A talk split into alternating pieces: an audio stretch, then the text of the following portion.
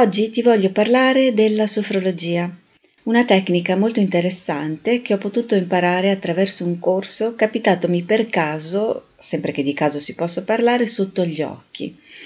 La sofrologia è una tecnica volta ad indurre un rilassamento profondo, elaborata da Alfonso Caycedo, medico e neuropsichiatra spagnolo, il quale voleva far raggiungere ai suoi pazienti proprio questo stato di rilassamento senza usare l'ipnosi. Lo stato sofrologico è quella condizione che viviamo quotidianamente, prima di addormentarci e prima del risveglio. Attraverso gli esercizi proposti, che rappresentano l'unione tra il mondo occidentale con le sue conoscenze mediche e neurofisiologiche e il mondo orientale con le sue filosofie e discipline olistiche e più in simbiosi con l'ambiente naturale e spirituale, Caycedo è riuscito a raggiungere il suo scopo. La sofrologia viene usata sia come strumento per la crescita personale che come tecnica di accompagnamento per molte terapie mediche, fisioterapiche e psicologiche ed è strutturata in protocolli da abbinare appunto alle suddette terapie.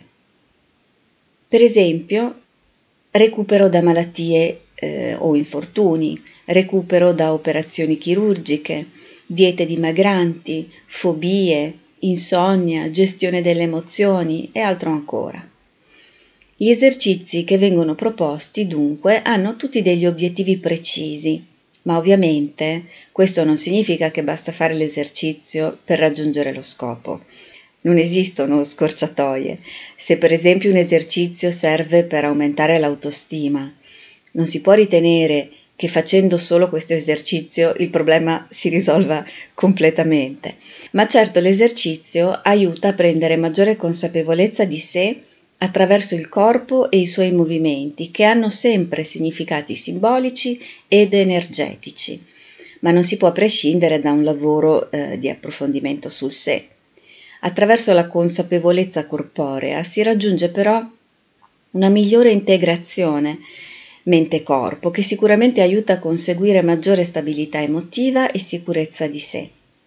Se però si è in presenza di una problematica più vasta o profonda, serve comunque un intervento più strutturato che comprenda anche un'analisi più interiore, possibilmente fatta insieme a un professionista serio e riconosciuto. Dipende come sempre dalla problematica. In questa sede voglio proporti 3 esercizi che potrai trovare nei link associati a questo video, in descrizione. Questi esercizi, come molti altri in sofrologia, vanno fatti in piedi e questa è un'altra caratteristica molto interessante della sofrologia.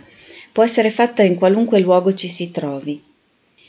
Io darò una spiegazione dei movimenti che andrai a fare all'inizio di ogni video, in modo che tu possa familiarizzare col movimento e poi ti guiderò nell'esecuzione dell'esercizio fino alla fine. Se poi vorrai, alla fine potrai scrivermi la tua esperienza oppure farmi qualche domanda se avessi bisogno di chiarimenti. Per adesso non direi di più. Se vuoi capire di cosa si tratta, prova a fare un esercizio, così ti renderai conto personalmente. Scegli quello che ti ispira di più, anche solo dal nome. In fondo non è mai un caso la scelta che si fa. Quindi ciao intanto e buona pratica. E ci sentiamo negli esercizi.